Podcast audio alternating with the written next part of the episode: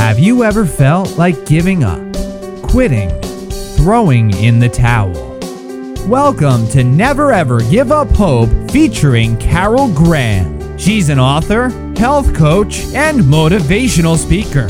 Backed into a corner multiple times in her life, Carol shares with you stories on how she overcame some of the toughest obstacles a person can go through in life, but refused to give up hope. Rather than admit defeat, an opportunity was presented, and it involves each and every one of you. Carol will feature spectacular guests who will share their messages of hope, encouragement, and their inspiration to prove why life's adversities only make you stronger. And now, welcoming the host of the show, here's Carol Graham.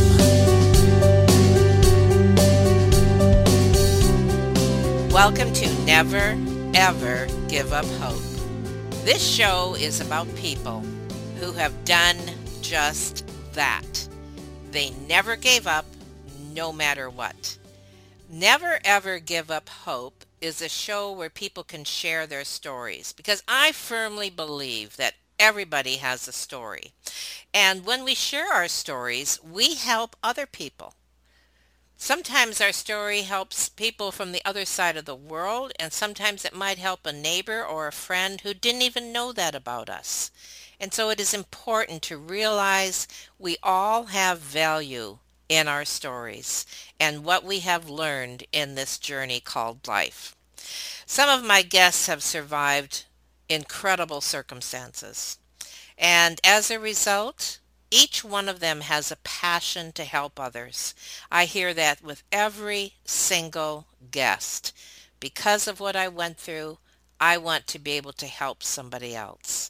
Some have survived extreme poverty or disease or abuse.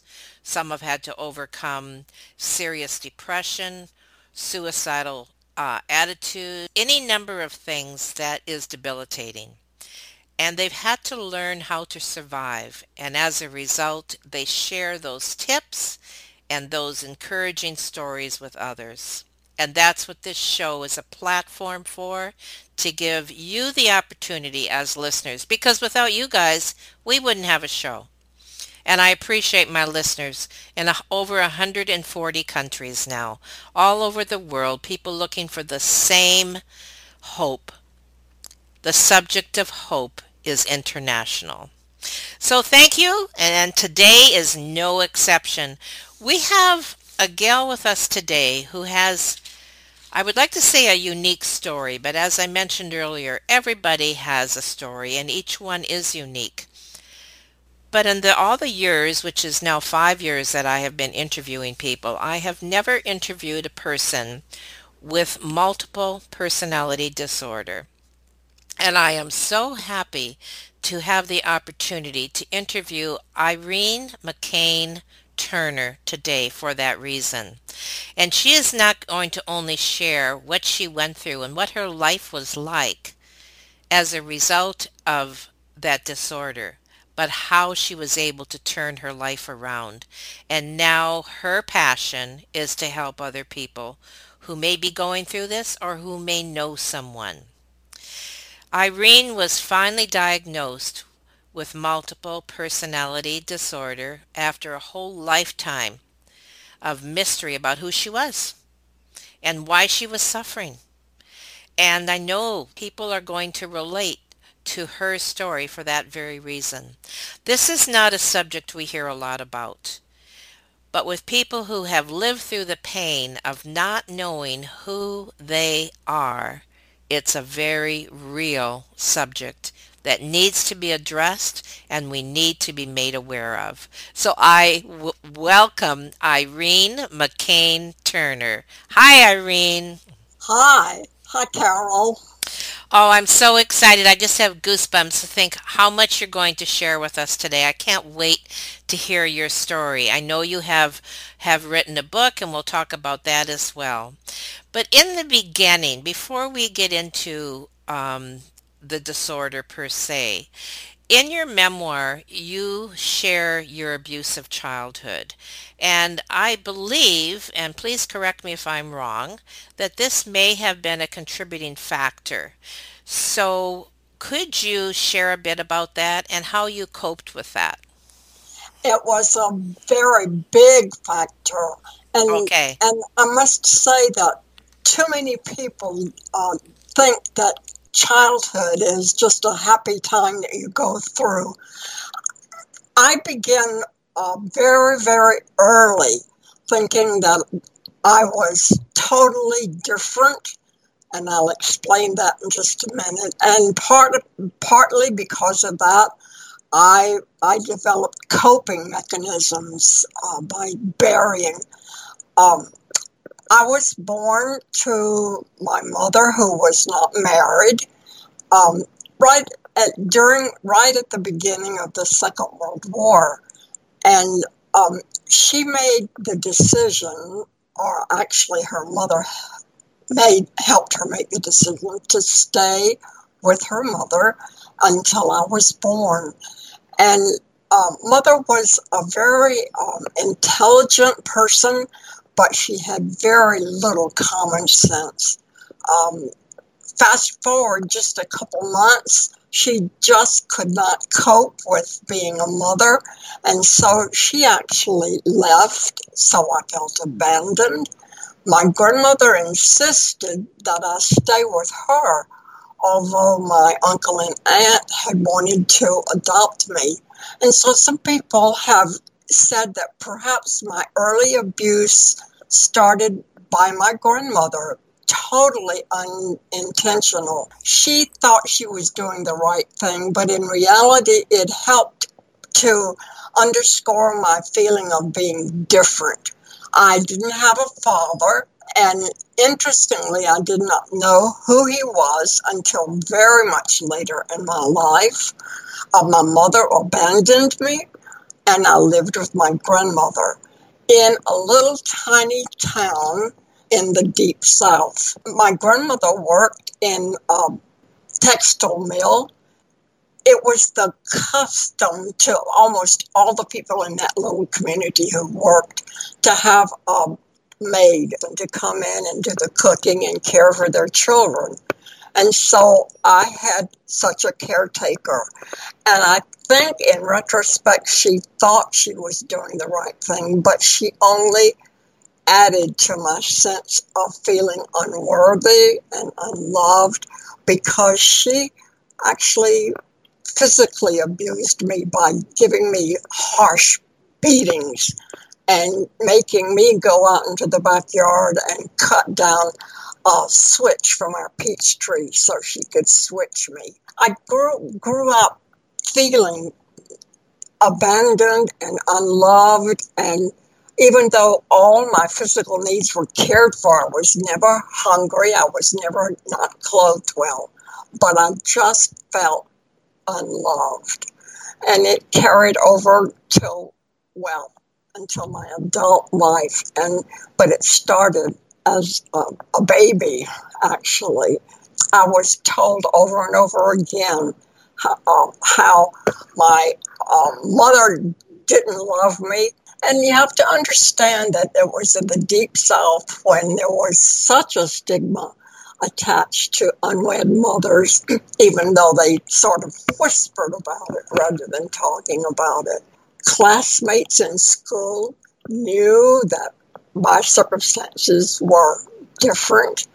And, and, and so even though I I was to an outsider looking on had a fairly normal school life.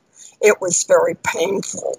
I was ostracized, but I, I developed the um, need to show, uh, to give people what I thought they needed. So I identified myself not by who I was, but for what I could give, and tried so hard to please everybody, and yet could not do that. My mother lived, stayed with her mother, my grandmother, and I wanted so much to be a part of that love, I understood later.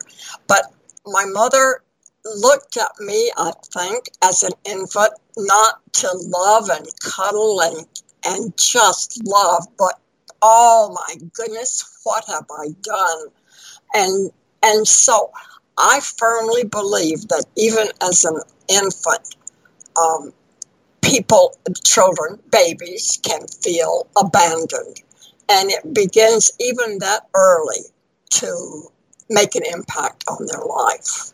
Who am I? And you come up with the answer I don't deserve anything. You made an incredible statement there because fortunately, I believe that today we're more aware of that than we were in your generation and my generation, you know, when people were not aware of the impact that our actions had on our the small children. And it's so important, Carol. And I fear that in this particular generation, we're slipping badly, even though we lip service it. We don't really spend time and love and cuddle these little babies and young, young children in this day and age where parents are working, both of them, and they have so many obligations and there's so many activities that it definitely has an impact, I believe, on the child. I like am, I am absolutely convinced that that's where my feeling of insecurity and abandonment began. You became a single mom, so you you married, and did you did you get that love when you married? And did you feel like now you finally have arrived? Or share a little bit about that scenario that was a really difficult part of my life obviously. I loved my husband very much. And yet i discovered pretty soon after we were married that he was not a selfish but a self-absorbed person. And it coupled with my desire to be whatever a person that I was with needed to supply all his needs and to make my my life um, far less important. So I ended up doing everything he wanted to do.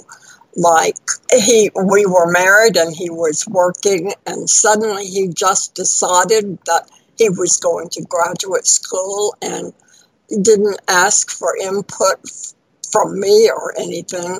And so our life was like that forever, the whole time we were married. And at every turn, I tried very hard to please him. And I think that in looking back, I think that's in part why our marriage fell apart because I was not ever strong enough to stand up for myself.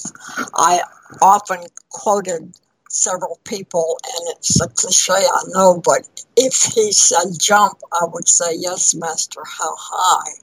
Rather than, I don't feel like jumping right now. Listen to what I have to say. So that's hard.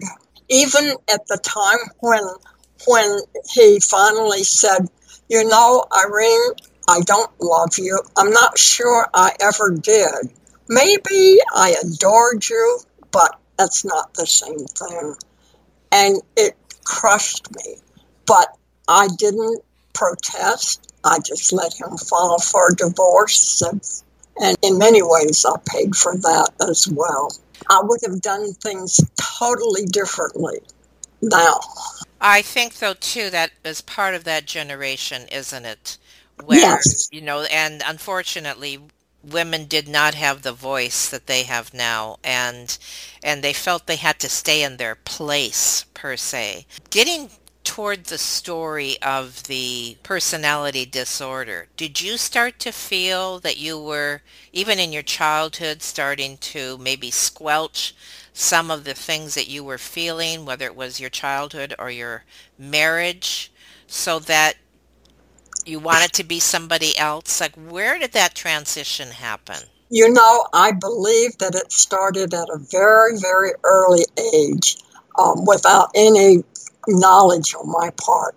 I just i discovered that if I buried my feelings and and it would be okay. And even though I had the sense to realize that I had more to offer, I I just felt like I wasn't worthy of sharing the good things about me. I had uh, our family dog was my constant companion as I was growing up as a little child. And he had a very special place in our backyard where he buried his bones. And so I mimicked him and I buried my thoughts and my hurts there.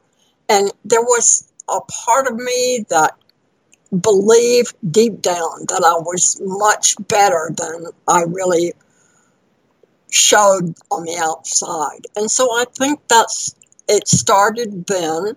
And then when I graduated high school, I thought, oh, I can now, I think, be myself.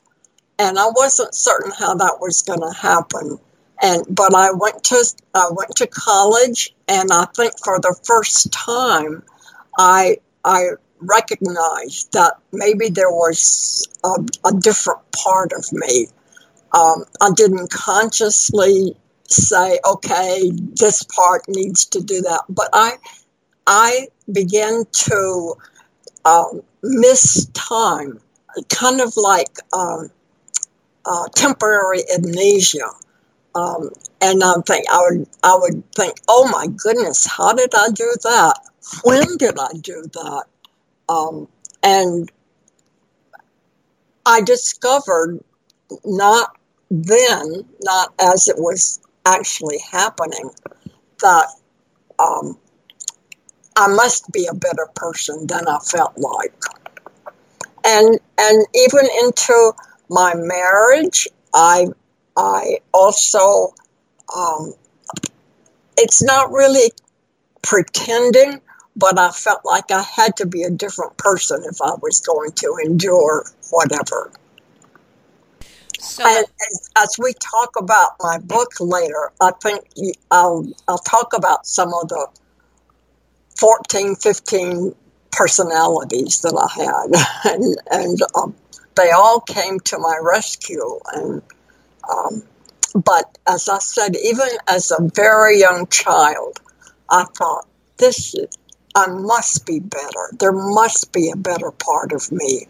And as it turned out, there was, or there is. Why don't you share that right now? What it was like from your point of view, let alone how how did you differentiate between that many personalities? Then also how to recognize it in somebody else. So that's kind of a threefold question, and we'll take it piece by piece. But let's start with when you started realizing that you, well, you had more than one personality and how it expanded into several? Well, let me tell you, by by the time I was divorced and living um, actually with my father-in-law, who I loved, um, I discovered that it, I, I was just hopeless and I wanted to die, and actually tried to kill myself.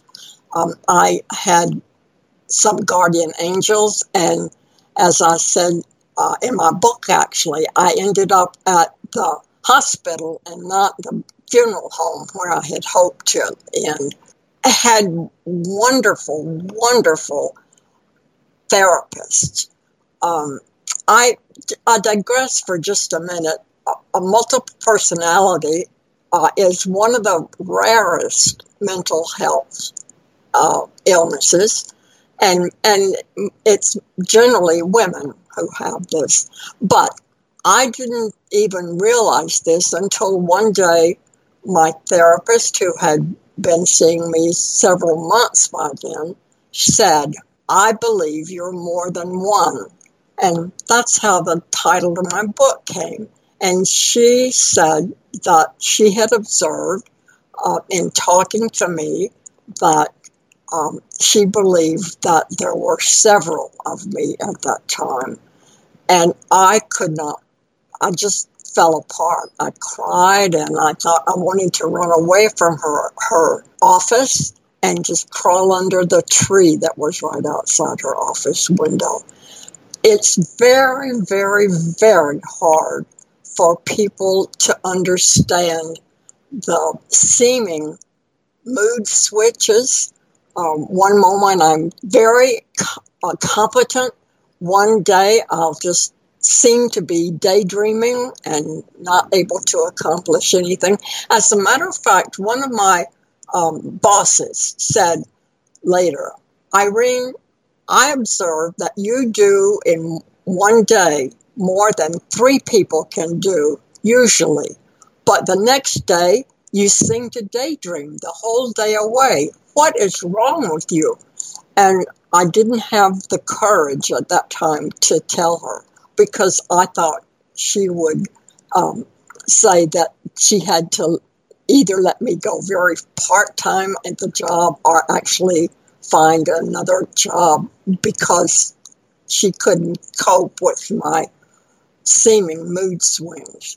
Um, but because I had such an incredible therapist, um, she began to um, talk to my what I who I named helpers, my alternate personalities, and it's interesting because each one of my helpers, as I named them, had a function, a particular function. Uh, one was a musician, one was a very competent uh, secretary, administrative assistant. Uh, one was a very well liked and good school teacher. Oh, and the list goes on. And interestingly, not one of my personalities realized or knew that there were other personalities. Each one of them thought that they were the only ones who had come to my rescue. And as it turned out, I was a whole house full of helpers.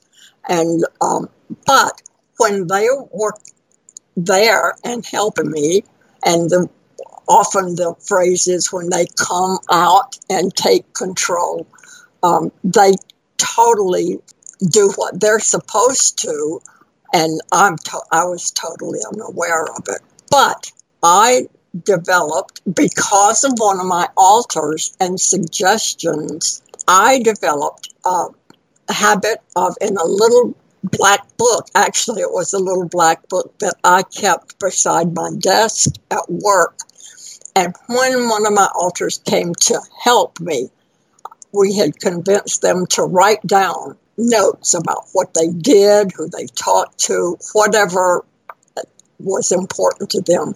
And there I began to discover a little bit about the personalities that had come to help me.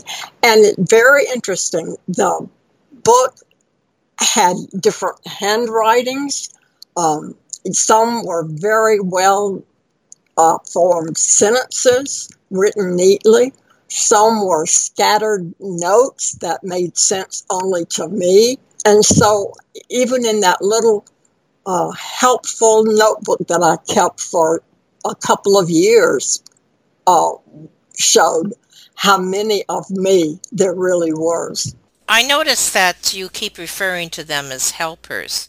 Are there I, are there not some cases where they are destructive as well or try to be destructive? I named them helpers because they when I when they discovered when they thought I needed help, they would come to help. Um, unfortunately, in my case, some of my helpers were thought that the best way for me to be helped was to uh, let me die and go to heaven to be with my grandmother because we thought that my grandmother was the only person who ever really and truly loved me. And by that, I desperately needed somebody, I thought, to love me. And so that's why I dubbed them my helpers. Each one of them had their own particular function, and they didn't know the function of the other helpers. Um, I had a school teacher. It's very interesting because at the same time the helpers were present and doing their thing, I had to be um, the person that people saw on the outside, and it was it was awkward at times because I couldn't explain at that time why I didn't remember what I had said or done or how I had come up with such a good idea.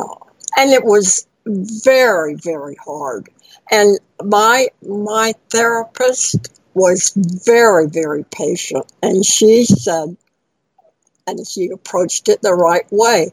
I would not really become whole until I met and talked to and learned who these different personalities were.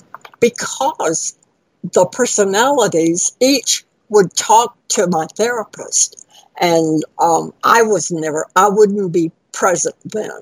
So i have a couple well three i think who are actually male personalities and so their um, their voice was very male like um, I have a couple. Chi- I have a child, and those characteristics came through in their manner of speaking.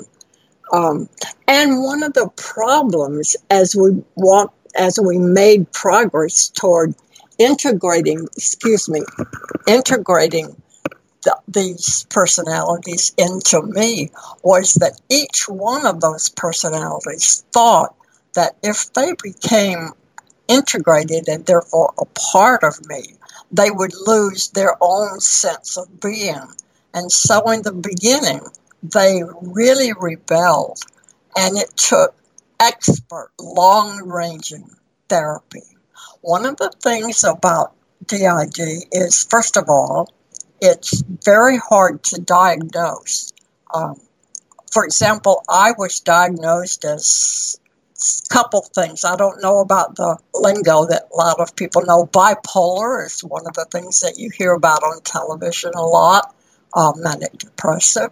Um, a couple other things that, but and so it took a long time for the diagnosis to become solid and identifiable. That's one of the things that's so hard about MPD. It's called um, is that it takes a long time. And there's no real medication that you can take, like for depression or bipolar or whatever, uh, although medication helps because you do have symptoms like the moodiness and so forth and so on.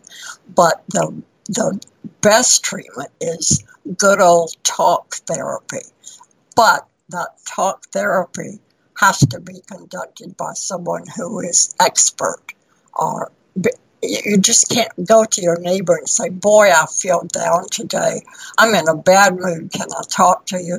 That's definitely not the thing to do. What would somebody do? And, and maybe when they recognize this in somebody else too, are there any signals or help people to see what's going on?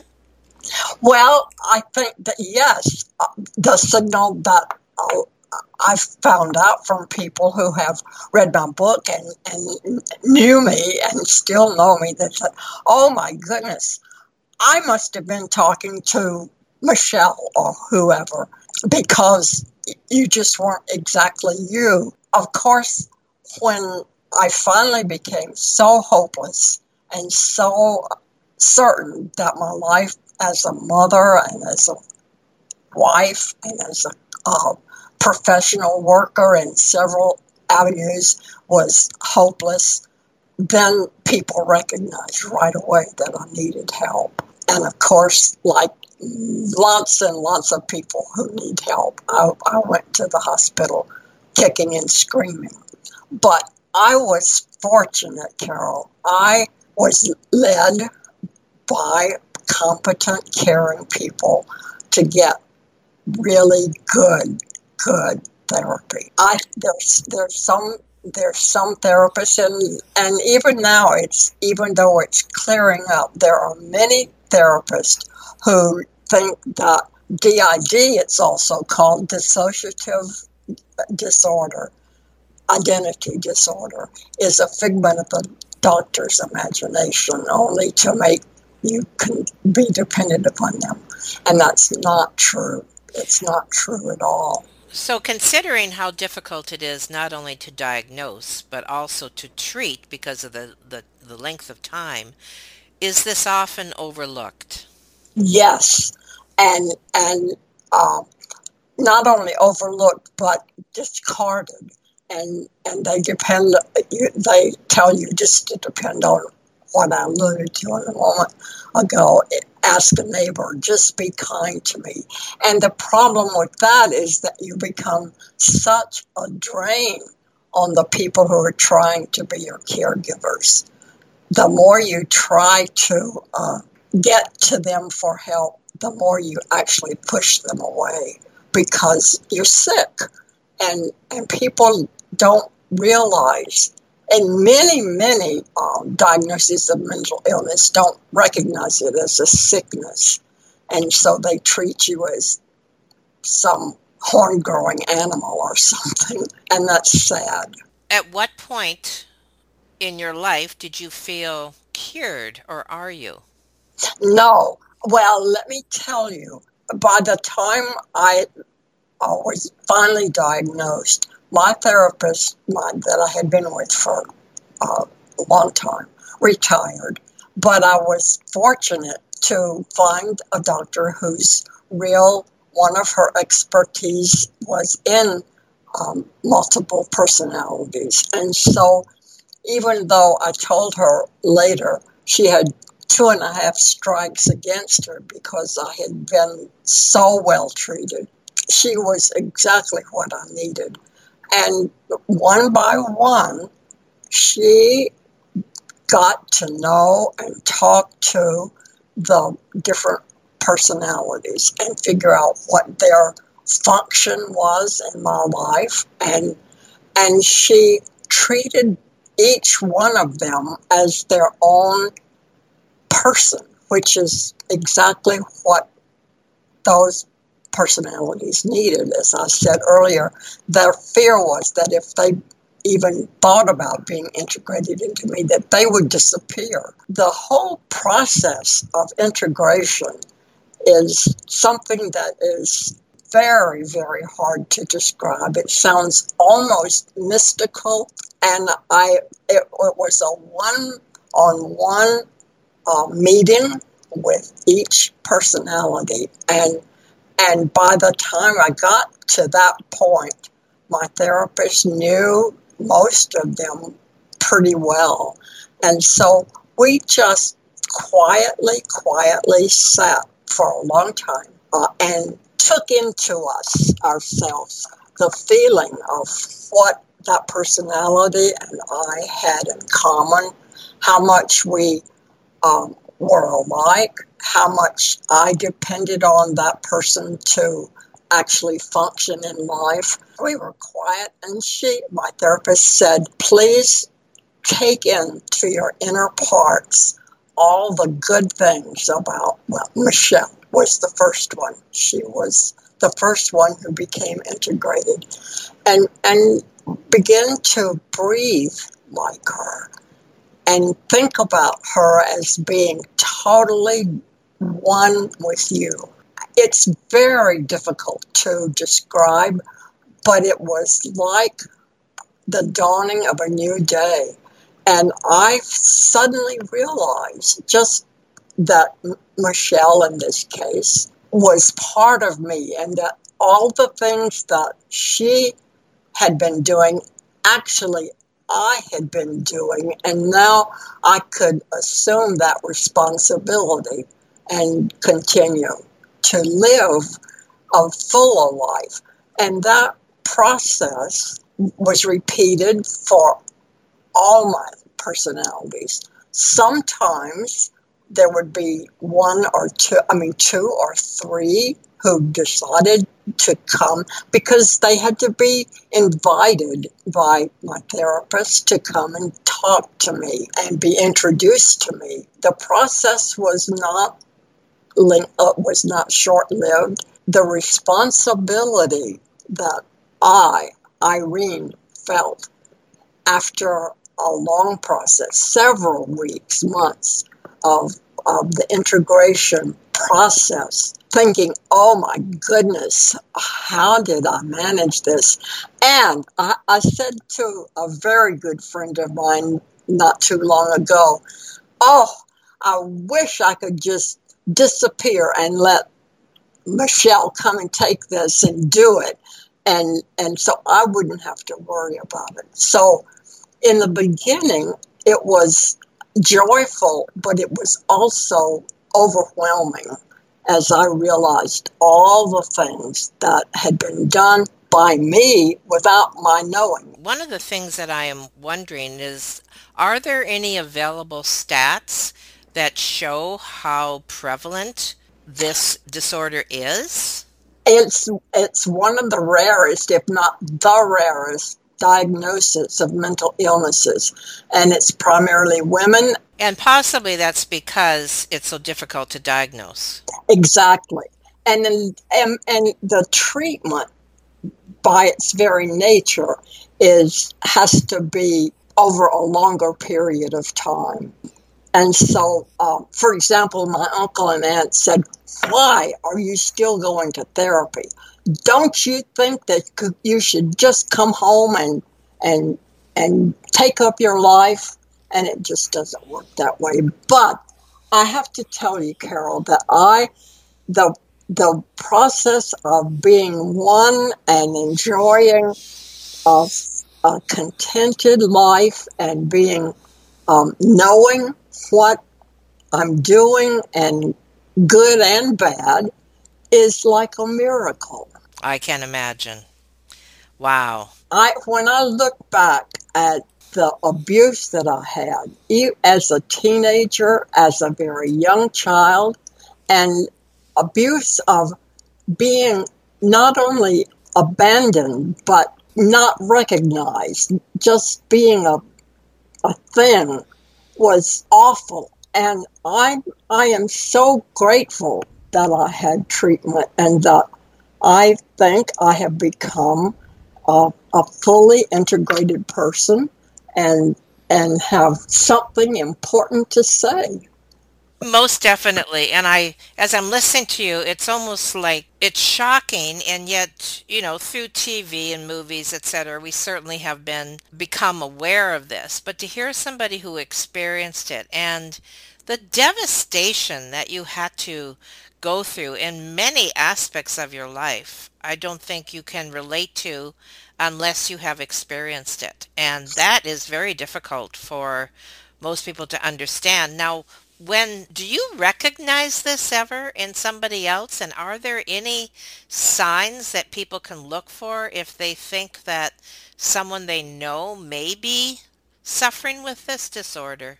Uh, i think that it's recognizable when someone seems to be daydreaming excessively. Say i don't remember doing that. Did we go when did we go to the grocery store little signs will come up, and and if you're if you're um, willing to look, if you are a good friend, you can recognize it. But it's not one of those things like you break your knee or you you stump your toe, you know you've got a sore toe. It's not easily recognized, and that's the problem in the very beginning because it's so hard to diagnose. In your book, you share your story. Do you also share some of these things, like what help there is out there, what's available, and what to look for, etc.? I shared the fact that went into pretty much detail about the expert therapy I had and how that um, helped me become who I was. I was in a hospital that had a team approach to treatment and so I was privileged to do things like art therapy and dance therapy and um, uh, leather craft, things that I would never have even thought about. But they all helped me to identify how I, as a person, had suffered because of who I was.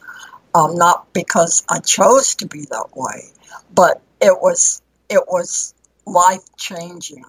And in my book, I share some of the art that I was privileged to do that gave me pictures uh, that I could look at and explain. Oh, that's that's what it's like. I had a I have a a series of pictures of me.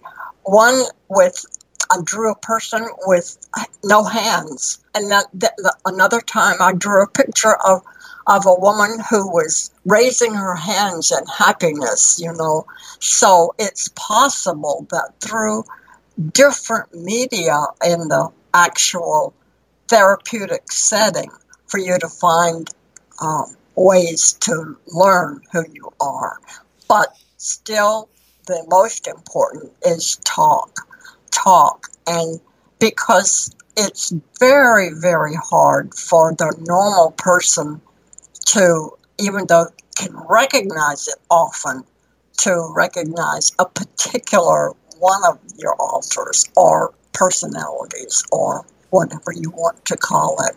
And that's what i think you have to do in order to begin to heal well, I think this was incredibly interesting. I am trying to relate and it's it's not easy because we don't necessarily know that many people who may have this disorder, but the important thing here and why I am so glad that you were on the show today is if you can help, and I know this is your passion, one person or 10 people or a hundred people with your story and bring to awareness of what even people close to you might be going through, you have succeeded in their healing and their transformation and it almost not that it makes it worthwhile for what you went through but it certainly helps you to know that you have made an impact on somebody else and gives you some credit for what you did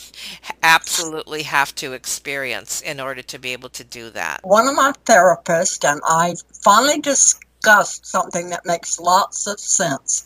It's like you look at the picture of a jigsaw puzzle and it's on the front and you think, oh my golly, how lovely and put together and so forth. And you open it and you see all these pieces. Mm. And that's what multiple personalities are somewhat like.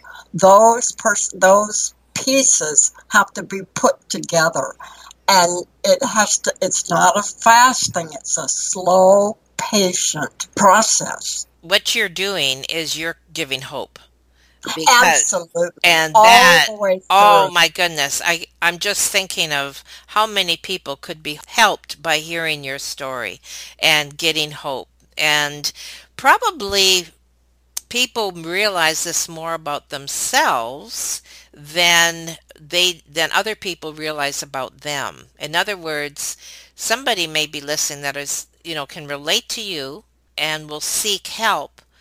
And that's probably easier than for somebody who to try to figure out what's going on with their friend, right? That's absolutely true. I already have heard from somebody who said, I I went to a therapist and you helped me to do that. Oh, it's amazing. That makes me happy. Yes, exactly. Well, I thank you, Irene, for sharing this incredible story. And I know that my listeners will want to get your book and and share your book too because I think we all if we think about it know somebody that can be helped and also that it's a true story and especially when there's stories of passion such as yours is and so i thank you so much for going back into your youth and dredging up some of the things that you had to go through and your therapy and the understanding of all these personalities and that there is hope. So title of your book is I Was More Than One. That alone is a terrific summary. You were more than one and your journey of how to get to the realization and get to the healing. And so I thank you, Irene, for sharing today. Uh, never ever give up hope. I, I encourage everybody to feel that way because I didn't, and I'm a perfect example. Thank you for listening to Never Ever Give Up Hope, featuring Carol Graham. Did you know that most people succeed because they are determined to? Quitting was never an option. Carol loves your comments and will respond to each one. So please subscribe and review this podcast. A rating of five stars would be outstanding and appreciated. Remember, if you are still here, there is always hope.